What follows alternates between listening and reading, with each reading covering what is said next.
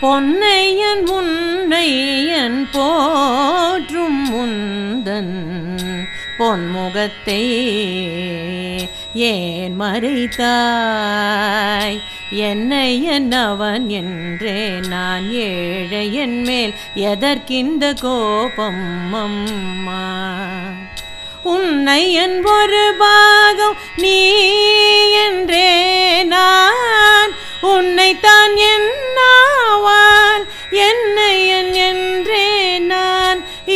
இயம்பி விட்டேன்.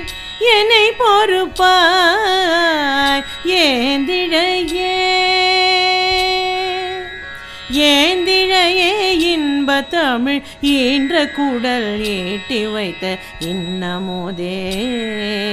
வேந்தன் மகள் தடாத்தகைய வெற்றி சூடி வியக்க வைத்த வேதகேயே.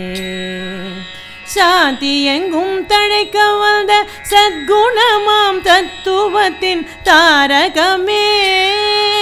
காந்திமதி கருணாகர பராபரமே கருணை வெள்ள ஆனந்தமே ஆனந்தமே ஆனந்த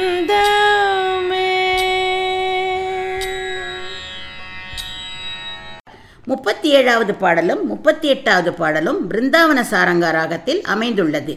இந்த பாடலில் அன்னையிடம் செல்லமாக ஊடல் கொள்கிறார் ஆசிரியர். இது கவிதையின் அழகு. கவிதைக்கு மேலும் சிறப்பு சுவாரஸ்யம் சேர்ப்பது ஊடல் கொள்வது. நான் உனது கணவனான சிவபிரானை போற்றி அவன் பொன்னையன் என்னையன் என்று கூறிவிட்டதால் நீ என் மீது கோபம் கொண்டு விட்டாயே. இது நியாயமா?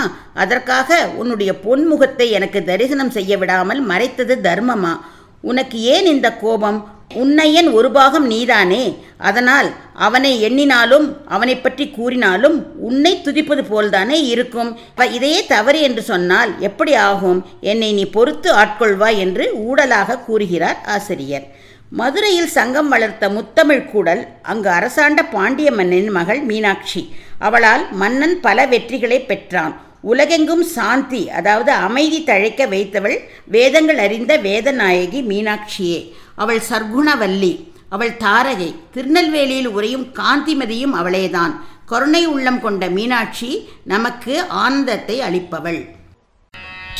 பொன்னையன் உன்னையன் போற்றும் முந்தன் பொன்முகத்தை ஏன் மறைத்தார்?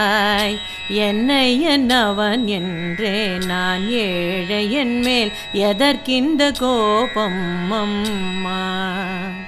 உன்னை என் ஒரு பாகம் நீ என்றே நான் உன்னைத்தான் என்னாவால் என்னை என் என்றே நான் இயம்பி விட்டேன் என்னை பொறுப்பா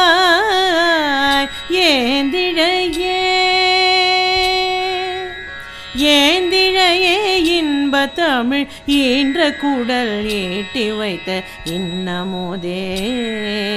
வேந்தன் மகள் தடாத்தகைய வெற்றி சூடி வியக்க வைத்த வேதகேயே. சாந்தி எங்கும் தழைக்க வந்த சத்குணமாம் தத்துவத்தின் தாரகம்.